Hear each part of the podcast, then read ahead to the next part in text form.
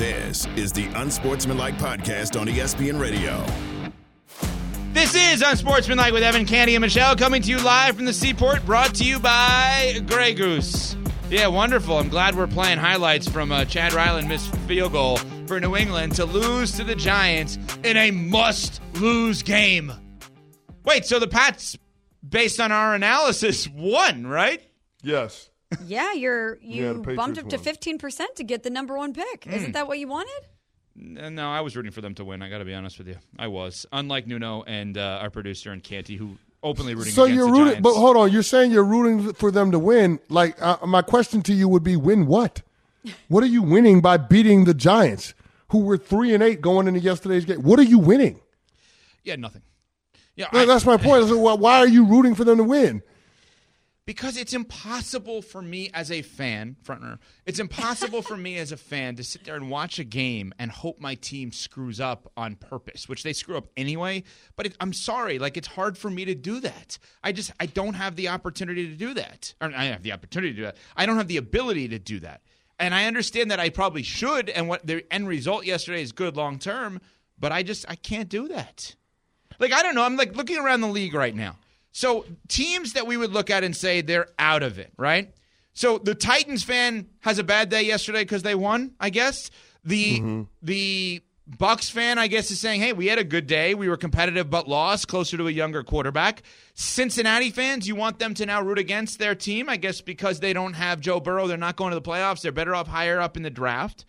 The Cardinals fans we know are rooting against them already. Right? I mean, Vegas fans, they were rooting against them before the season started. Exactly.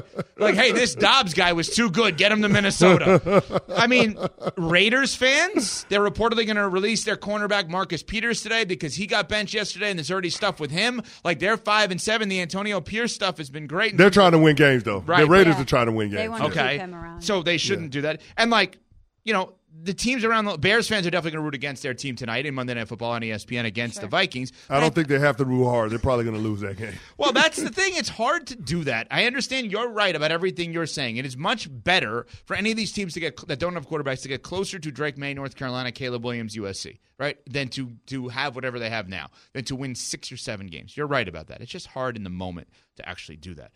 Patriots fans, of course, are not used to that. Their head coach, Bill Belichick, was on the Greg Hill Show today on WEEI in Boston and was asked on whether or not he was 100% behind the decision to draft Mac Jones. A few weeks ago that, being a head coach and essentially handling everything personnel-wise, that's a couple jobs. When it comes to Mac Jones and that pick, were you 100% sold on that, or was that something that Robert Kraft pushed you toward? Yeah, well, organizationally, we thought it was the right thing to do. Okay, all right, there's part one. Part two, and the report out there that he has already found his next destination past New England. Bill, there have been a lot of headlines surrounding your future with the organization, and even some national media members, Dan Orlovsky being one of them, saying that you already have another destination set in place for next season. Do you have any comments on that? I'm sure it's annoying to hear your name in headlines when it comes to you specific while you're focused on this team. Yeah, that's ridiculous. Can you ever imagine yourself coaching anywhere else? I'm just trying to do the best job I can right now. Obviously need to do better. You know what's amazing about this? This is the first time he's had this question in 25 years.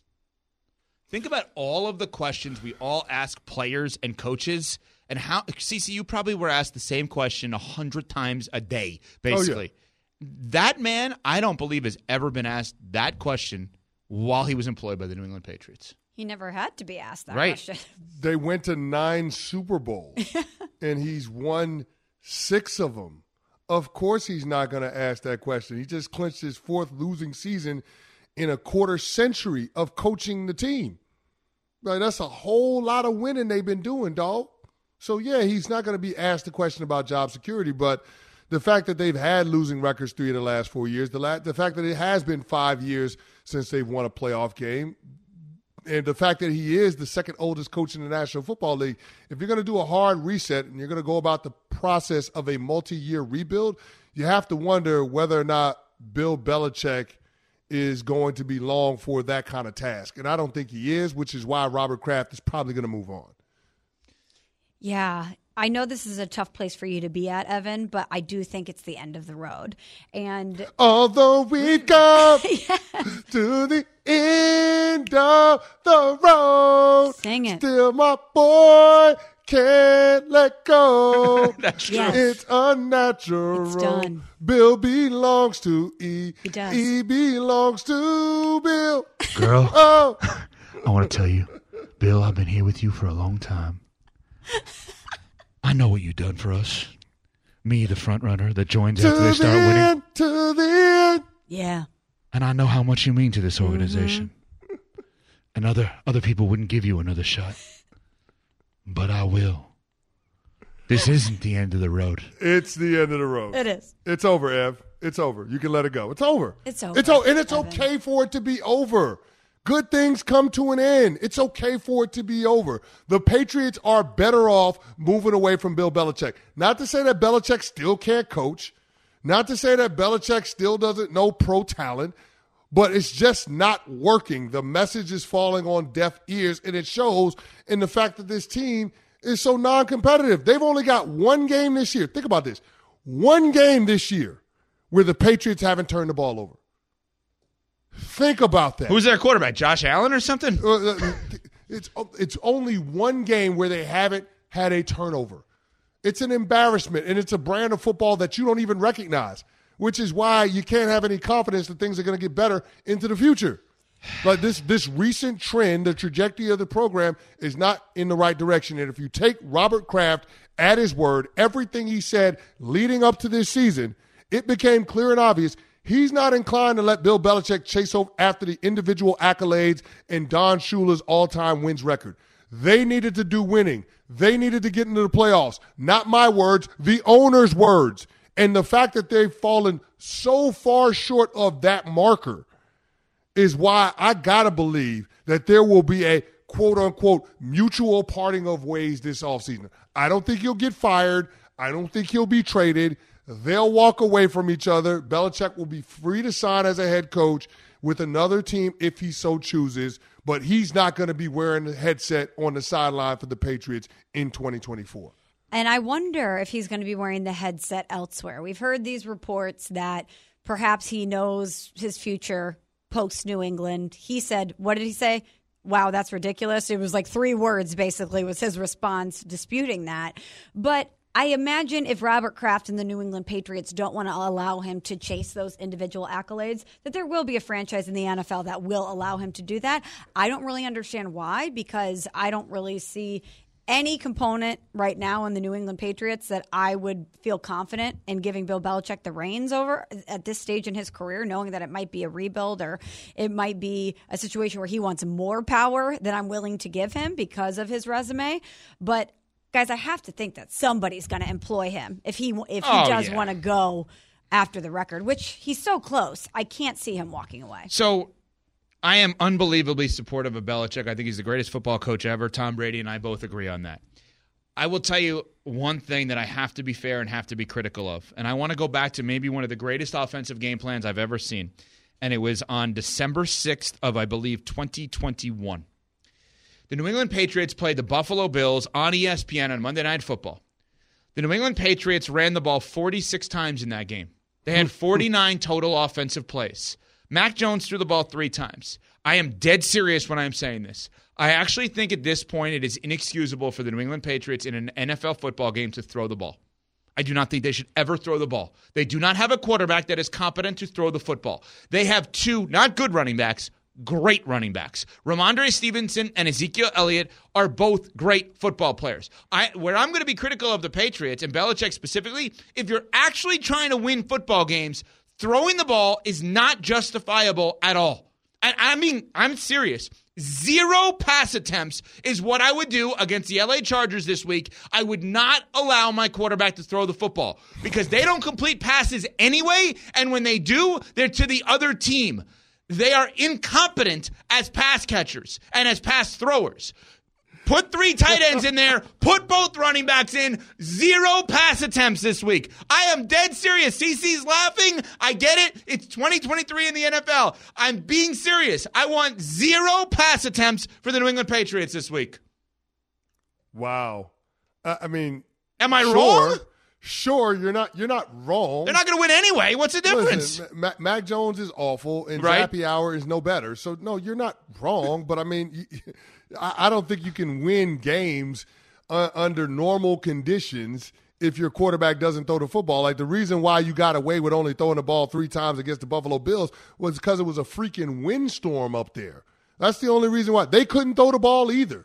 But in today's NFL, if the other team can throw the ball and you can't, you're at a huge competitive disadvantage. So, I mean, you're going to throw the ball. It's just unfortunate that the quarterbacks that you have on your team are going to throw the ball to the other team pretty regularly. So it's over for the Patriots. I don't think there's any way of salvaging this season, any way of them being competitive down the stretch. I don't think they're going to win another game.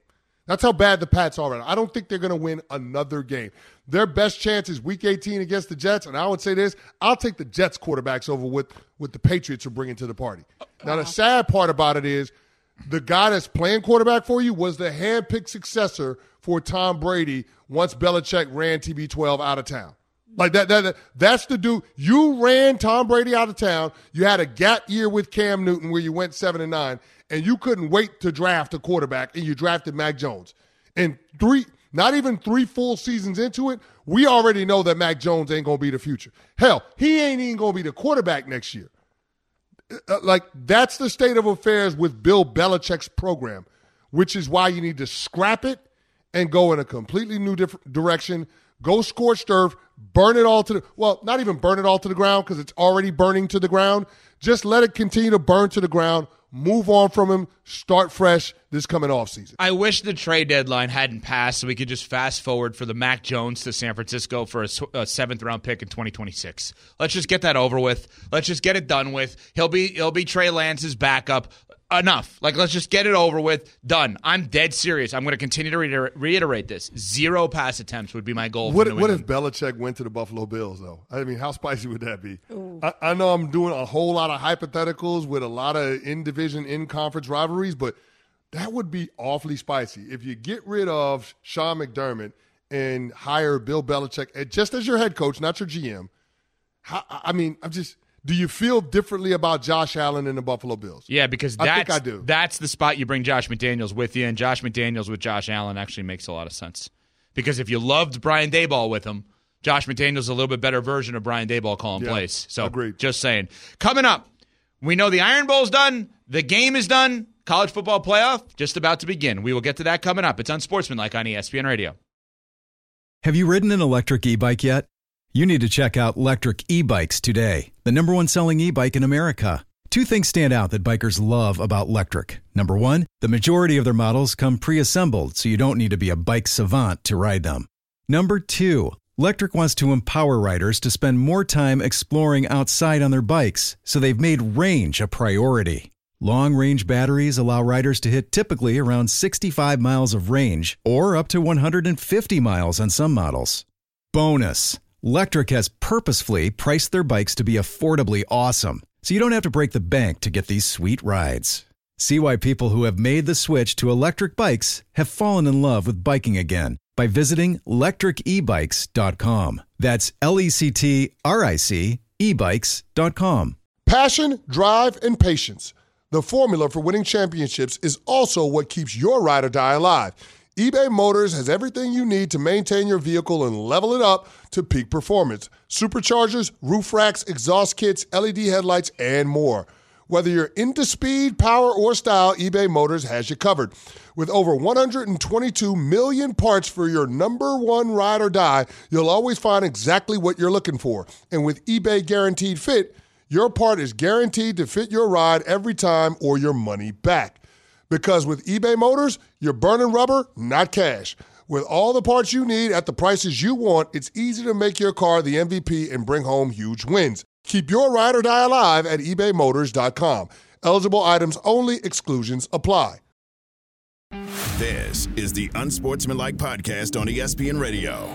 We are on Sportsmanlike here on ESPN Radio, presented by Progressive Insurance, ESPNU, along with Chris Canty, Michelle Smallman, Evan Cohen. I do want to point out behind the scenes, I was Learfield, by the way, with the call of Michigan-Ohio State. Behind the scenes, I during the last break for us, I had to sit here being serenaded by one Chris Canty to Boyz II Men, End of the Road, but the word substituted for all the Patriots remix of End of the Road. Well, you've never been here before, Eb. Okay. It's your first time when your franchise is in quarterback hell. It's your first time where you've been drowned in mediocrity. This is your first time. And so yeah. I felt like the song really invoked the emotions and the state of affairs of Patriots fandom. Wonderful. That's why I wanted to put it out there for you.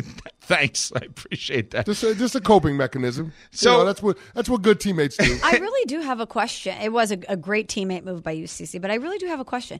If Bill Belichick and the Patriots part ways, let's say this is the end of the road for him. He decides to hang up the hoodie. He's done coaching. Are you still sticking with the Pats? Or are you jumping on the Eagles bandwagon? What's going to happen with that's front-runner fandom here? I really want to know. It's a very good question. I think, here's the thing. Do I prove that I'm not a front-runner by watching every game this year? Like, aren't I kind of still in on them? No, but you're there because of Belichick. Yeah. So the question is, do I go with Belichick if he goes somewhere else? No, I mean, once he's done. Once he's like, I'm taking the boat and I'm cruising off into the sunset. No, I think I go with I think I stay with the Patriots. The only thing that would throw me for a little bit of a loop is if he ever went to the Giants. That's the only one that I'm like, that one would be tempting, I think, the concept of him going to the Giants. But I don't think that's happening. All right, anyway, so Michigan beats Ohio State, as we know, third straight time. CC and others are calling for Ryan Day to not be the coach at Ohio State anymore. I love the one that CC has thrown out there. Sherrone Moore, the Michigan interim coach, just go get him because he has proven he could win that game, unlike Ryan Day. And now we're looking at the college football playoff, and the bracket or the rankings obviously comes out tomorrow night. So by my count, correct me if I'm wrong, you guys, on this. By my count, I think 7 teams still have a shot to be in the Final Four. Georgia, obviously, SEC title game against Bama. Michigan, obviously, Big Ten title game against Iowa. Washington, undefeated, Pac-12 championship Friday night, ESPN Radio will have it against Oregon. I still have FSU. They're undefeated, obviously, without Jordan Travis. They have the ACC title game against Louisville. Louisville lost to Kentucky. Bad loss for them coming up on Saturday. Oregon, as I mentioned, also against Washington at a 10-1. I have Texas at 10-1. They have Oklahoma State Big 12 title game, and Alabama at 11-1 against Georgia. That's kind of the 7 teams. I don't have Ohio State in there. Maybe I'm wrong to potentially not have them in there. I believe the TV show's big, like the best case scenario for the TV show, which I don't think this can happen, would be Georgia, Alabama, Michigan, and Texas. That 4 will not happen, obviously, because Washington and Oregon play each other. But by my count, CC, I have 7 teams still alive here, some more than others, obviously. Yeah, I'm with you on that one. I think that's the right 7, and that's probably the best teams in the country. Now, just selfishly, I know that we're talking about Alabama potentially being eliminated from being a top 4 team if they lose in the conference championship game to Georgia. I don't think there's any harm, or let me not say it that way. I don't think there's any shame in losing to Georgia because they are one of the 2 best teams in the country, and maybe they're not 2.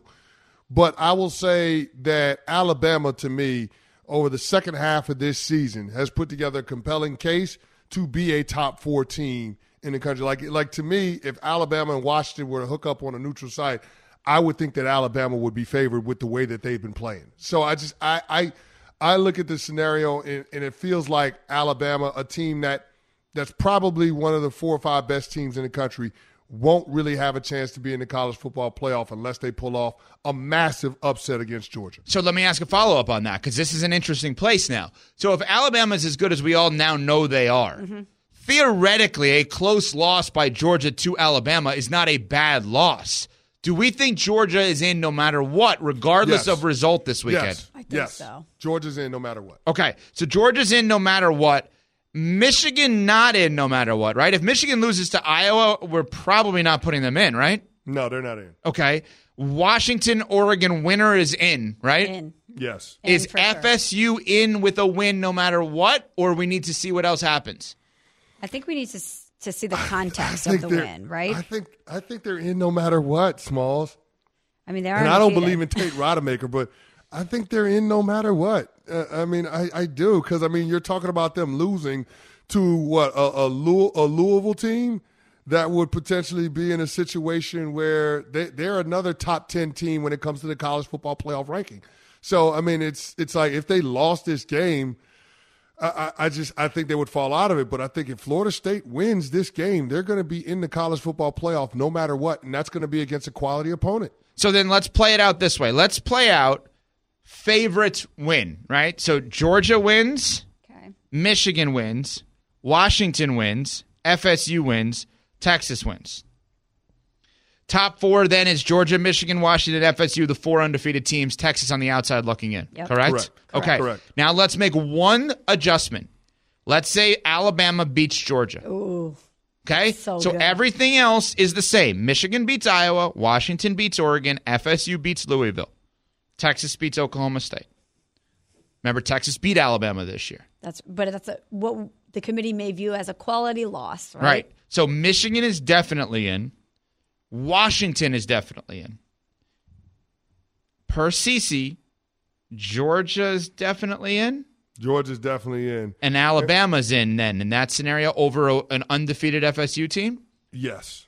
So FSU outside looking in as an undefeated team. Yeah.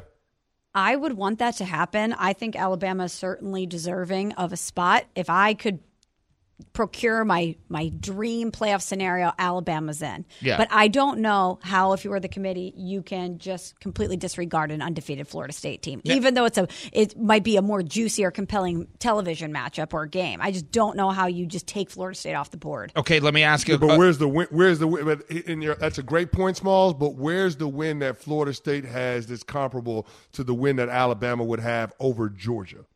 That's the counter. Yeah, it would be up for a great debate. But here's the thing, and I know Michigan fans would love to have a high seed in the college football playoff, but if you have a high seed and you've got to face either Georgia or Alabama, whoever ends up in that fourth spot, that is the worst luck that you could possibly ask for. So, the worst. CeCe, let me just ask one other follow-up on that, because this will be interesting as to where you go in terms of how you look at this. Play out that exact same scenario, right? So Michigan wins and Washington wins, FSU wins, and let's say Alabama over Georgia. And then you have Alabama and Georgia as possibilities out of the SEC. But let's play out that Jordan Travis is not hurt. Is FSU in? Yeah, I think it matters. I mean, here's the thing. It's not just about what the record is and the strength of schedule, right? The eye test matters. If it was just about those other two things, then we would have computers picking the four teams for the college football playoffs. But we actually have a committee of 24 people, and the reason why they get together in that room in Grapevine, Texas, is because they want to find the best four teams in the country. And with Jordan Travis, there is no doubt in my mind that Florida State is a better football team than with Tate Rodemaker. There's no way not to view it as such. So I guess the point is that if Jordan Travis is healthy, then I think it's more compelling to have an undefeated Florida State team in the playoff, even though their schedule is light in comparison to the other teams that get consideration. Agreed. But they also can't be penalized because of an injury that they have no control over, and they can only beat who is on their schedule. They do have a win over LSU. They would have a win over Louisville, two top 10 programs. I know that might not be as sexy as some of the other wins that teams in the playoff conversation would have, but if they win out, they've overcome a lot. To not have Jordan Travis there is overcoming a circumstance, which certainly makes them worthy in my eyes. So in your mind, then, FSU should be in with a win. I don't know how you don't include them, even though I don't think it might be the best team top to bottom to put in the playoff. I just, from an argument standpoint, I don't know how you leave it. Okay, so if you're going to here's the thing, though. Yeah. Alabama has a win over that same LSU team. They also got a win over Ole Miss. They also got a win over Tennessee, and they would have a win over the number one team in the playoff and in the rankings in Georgia. I'm with you.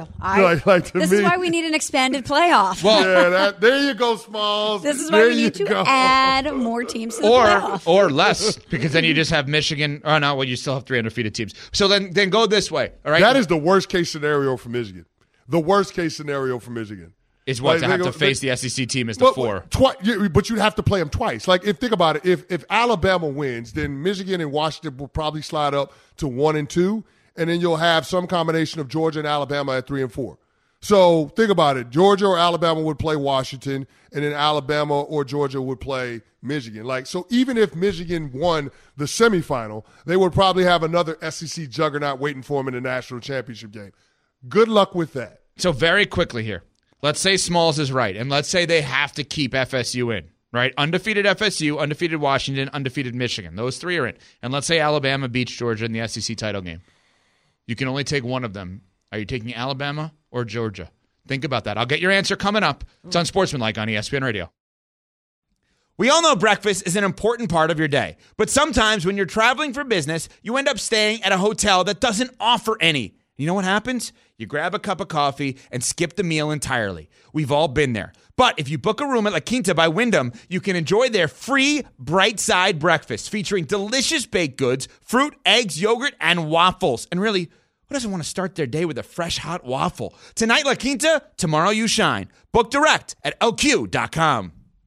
For the ones who get it done, Grainger offers high-quality supplies and solutions for every industry, as well as access to product specialists who have the knowledge and experience to answer your toughest questions. Plus, their commitment to being your safety partner can help you keep your facility safe and your people safer.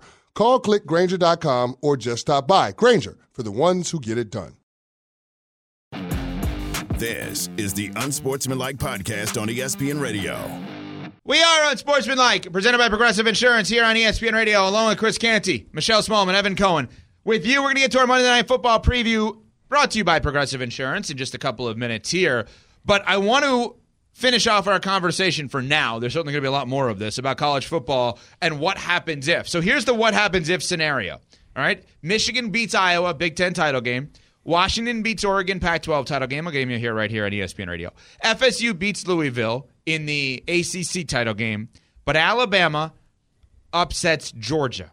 We're going based on Smalls' premise, which may or may not be true, but for the sake of conversation, we're going to play this out, that all the undefeated conference championship teams will get in. Michigan, Washington, Florida State, which would leave one spot for the best conference in America, the SEC.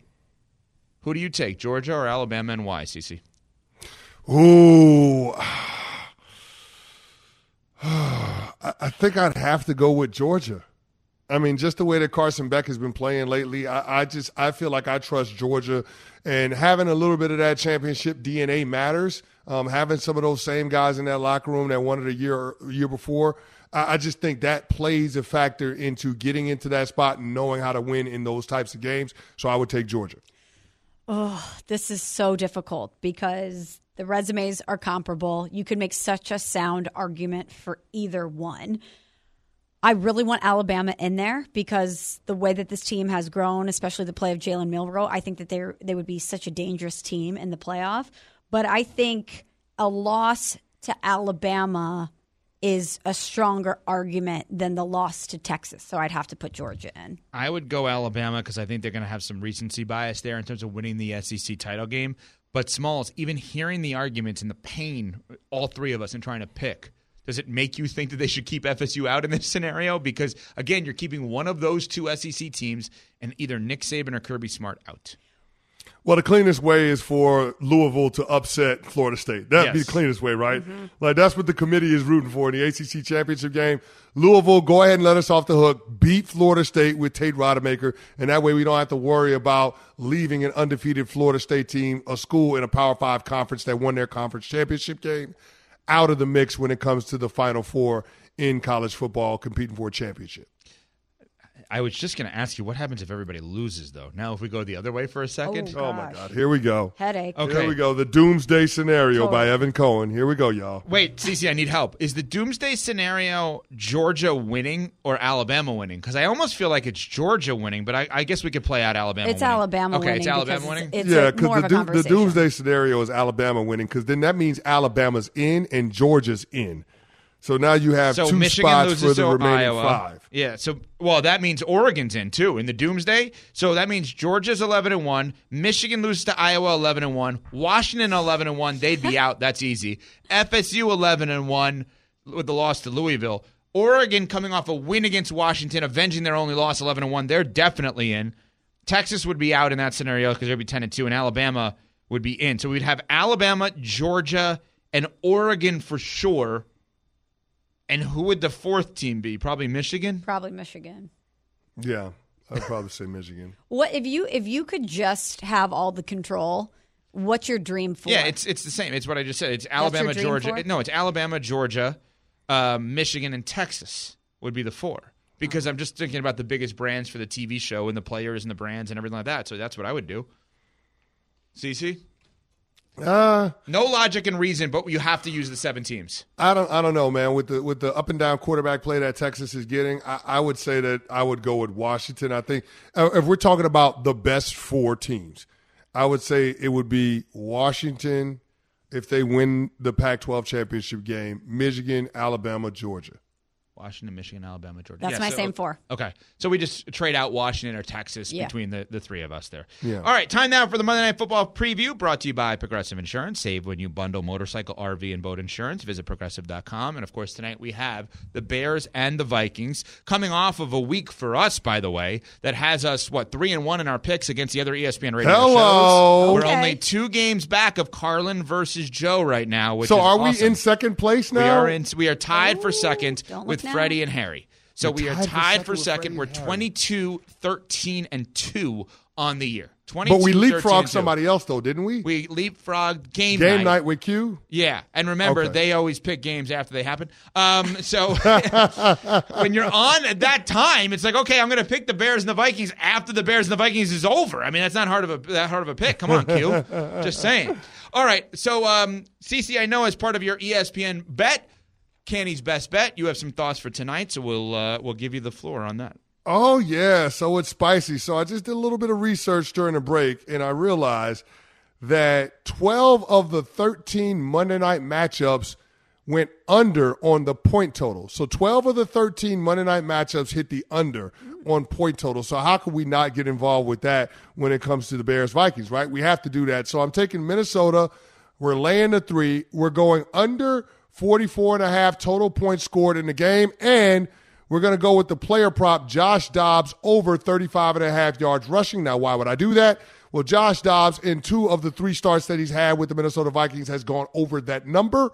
So we're going to go with Josh Dobbs, over 35.5 yards rushing, the Minnesota Vikings to win by, to cover the number, to cover the spread by 3, and then the under on the point total, that's 44.5.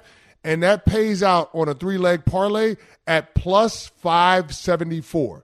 So it's a little bit of juice to make the Monday Night Football game just a little more interesting with one of the teams being competitive and the other one not so much. This should make it a little fun for everybody to tune in, put a little coin on it on ESPN bet. And let me do some show planning on the air if I could. So I am going to suggest that Nuno and Pat and everybody go back to our show on October 7th as a result of what CC just said is going to happen tonight. Now, what happened on October 7th? Well, nothing happened on October 7th. This is what happened on October 6th. And on October 6th, it was the night where the Chicago Bears beat the Washington Commanders 40-20. And after that game, we come in on October 7th, and one Chris Canty said in a powerful, with his chest voice, as we say on this show, that's it. I've seen enough. We said, we've seen enough of what, CC? I've seen enough of Justin Fields. What do you mean? 15 of 29, 282, and 4 touchdowns. Yeah, exactly. Trade him now. His value will never be higher. Yeah. If CeCe's bet is correct tonight, we need to go back to that day. Get the audio, because if they keep losing and his value is diminished, we will look back at that October 6th game and that October 7th show as a turning point for where the Bears went wrong this season. So, Nuno, Pat, do your job. But I mean, here's the thing. Right now, as it sits today, the Bears have the 1st and the 4th pick in the NFL draft. Is there any chance that they would pass on yet another crop of quarterbacks to stay with Justin Fields? They can't. No. There's no shot. There's no shot. There's nothing that Justin Fields can show you that could justify the opportunity cost. Think about it. You could have had C.J. Stroud. You had the number 1 pick, and you traded it to the Carolina Panthers. You could have had C.J. Stroud. You decided, no, we're going to give Justin Fields another shot. I think everybody was on board with that. One more chance, one more season to see what happens. And we got him a legitimate number 1 receiver. Well, not much has really changed. You have moments of brilliance, and in between that, not a lot else to hold on to in the way of positive evidence that would support staying with him. So I don't think you pass on Caleb Williams or Drake May for what Justin Fields could be. The opportunity cost would just be too great. So basically what we're saying is go get the real quarterback, not a fake quarterback is what we're saying. They need to go get their real long-term quarterback because Justin Fields could be somebody else's real long-term quarterback, but he's not their real long-term quarterback. No, and Minnesota, for the love of God, Minnesota, I know you want to be Minnesota nice all the time. I know you don't want to treat your division rival little brother Chicago Bears in a ragtag way, but take care of your business tonight. Like, you should be firmly entrenched as a wild card and not barely holding on as a wild card. Make sure you go out there and get a win against a team that's really not trying to win. Please, Minnesota, for the love of God. Coming up, we have many nominees for Unsportsmanlike Moment of the Day. These are some of the best I think we've ever had. We will get to that coming up, but it is time for an incredibly important message this holiday season. You want to help save the American Christmas tree farmer? Of course you do, right? You don't want to hurt farmers. You also don't want to hurt the environment. So guess what happens? If you buy a fake Christmas tree, two things happen. The American Christmas tree farmer has less to do. They have less trees to plant. That means there are less jobs available. And if you keep buying the fake ones, it is worse for the environment, not better for the environment. It is worse. Get real and keep it real this holiday season by buying real Christmas trees. For every 10 Christmas trees planted, an acre of land is saved. And that means more jobs from the American farmer, and they are safer for the environment. And they cost less than a third of the price of those fake Christmas trees out there. So let's see. Save money, save farmers, save the environment. Why would you say no to that? Buy real Christmas trees at Lowe's or wherever Christmas trees are sold and get more information online, plus participate in cool contests at GetRealKeepItReal.com. Hi, it's Mike Greenberg letting you know ESPN Bet is ready to take you through all the biggest sports moments this spring. The official sportsbook of ESPN has exclusive offers and markets from Scott Van Pelt, Stephen A. Smith, and me, plus many more. From the playoff intensity to finally getting out to the ballpark, there's no better time for sports fans. Sign up today. New users get a bet reset up to $1,000 in bonus bets if your first bet doesn't win. Download ESPN Bet today. What a play. Must be 21 plus and present in select states. Gambling problem? Call 1-800-GAMBLER. Terms and conditions apply. See app for details. Hi, it's Mike Greenberg letting you know ESPN Bet is ready to take you through all the biggest sports moments this spring. The official sportsbook of ESPN has exclusive offers and markets from Scott Van Pelt, Stephen A. Smith, and me, plus many more. From the playoff intensity to finally getting out to the ballpark, there's no better time for sports fans. Sign up today. New users get a bet reset up to $1,000 in bonus bets if your first bet doesn't win. Download ESPN Bet today. What a play. Must be 21 plus and present in select states. Gambling problem? Call 1-800-GAMBLER. Terms and conditions apply. See app for details. This is the Unsportsmanlike Podcast on ESPN Radio. We are Unsportsmanlike here on ESPN Radio, presented by Progressive Insurance, along with Chris Canty, Michelle Smallman, Evan Cohen with you. Normally at this time, we like to laugh, talk about absolute stupidity, nonsense. We love it all, right?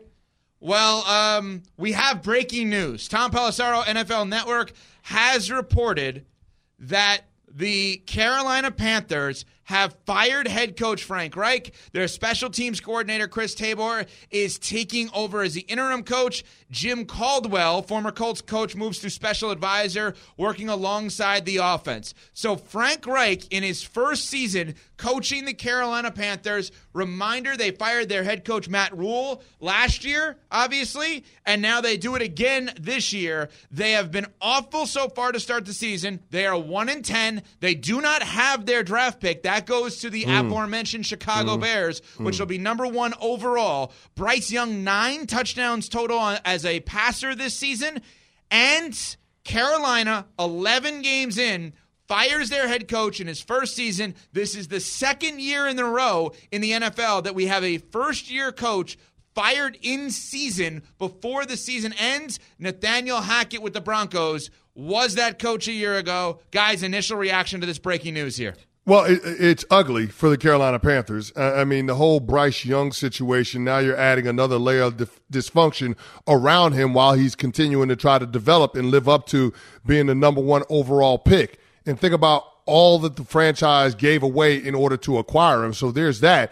But then also, think about this. In the same cycle where they hired Frank Reich, we saw 2 other rookie head coaches go to places around the National Football League with rookie quarterbacks and have those teams in playoff contention, that being the Indianapolis Colts and the Houston Texans.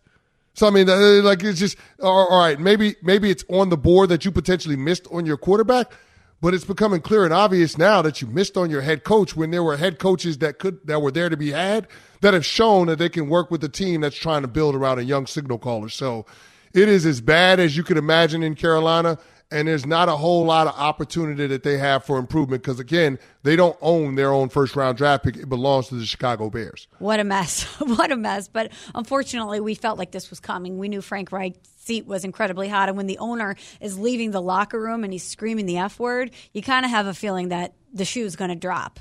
And I'm not surprised to hear this at all. But if David Tepper was, in fact, the one who wanted Bryce Young, he's not going to blame himself. He's not going to fire himself. So whether or not Frank Reich deserved more of a runway, he wasn't going to get it. Because when Bryce Young isn't living up to the billing that you expected, and the guy you passed on in C.J. Stroud looks like he does, like someone that's going to be transformational for the Houston Texans, the bill comes due for that.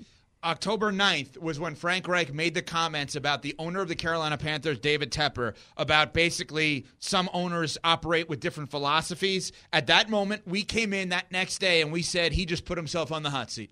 That everything you've heard about Tepper is that he does not have patience. He may not be the perfect owner of an NFL team. And clearly, based on the last 2 years, he fires Matt Rhule 5 games into the season last year, fires Frank Reich 11 games into the season this year. This is back-to-back years that you have head coaches fired in season by the same team, which I don't know that has ever happened before. Now that I think about that, we'll have to look that up. So he's never met a coach that he didn't want to fire. Got it. Basically, yes. Yes, you are correct about that. But we knew, CeCe, that press conference was that moment. Sometimes you see that. We have discussed, and we're not speculating necessarily that Robert Saleh of the Jets is going to get fired, but we said after he did the interview with Michael Kay, 98.7 ESPN New York, you can hear us on 1050 a.m. in New York, that when he said to Michael Kay, I plead the fifth, we said in that moment, if this man gets fired, that's the moment where everything changes. Yeah. And we said it about Reich. We knew it. Even in year one, we said, you can't throw your the owner of the team, under the bus at a press conference. Yeah. Well, I think Frank Reich is letting everybody in NFL circles know that he wasn't the one responsible for making the call on Bryce Young.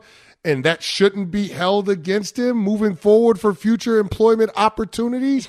Maybe that he saw the writing on the wall and knew that he wasn't long in Carolina and just wanted it to be out there in the ether that it wasn't his call to take Bryce Young. That was an ownership decision. Now, when we look at the Carolina Panthers, who the hell are you going to get back on track? So there's that aspect of this story. But then also, now that we've got another coach being fired, who's the next one to fall? I mean, I would think it's Brandon Staley. Yeah, I would think it has to be Brandon Staley. Yeah.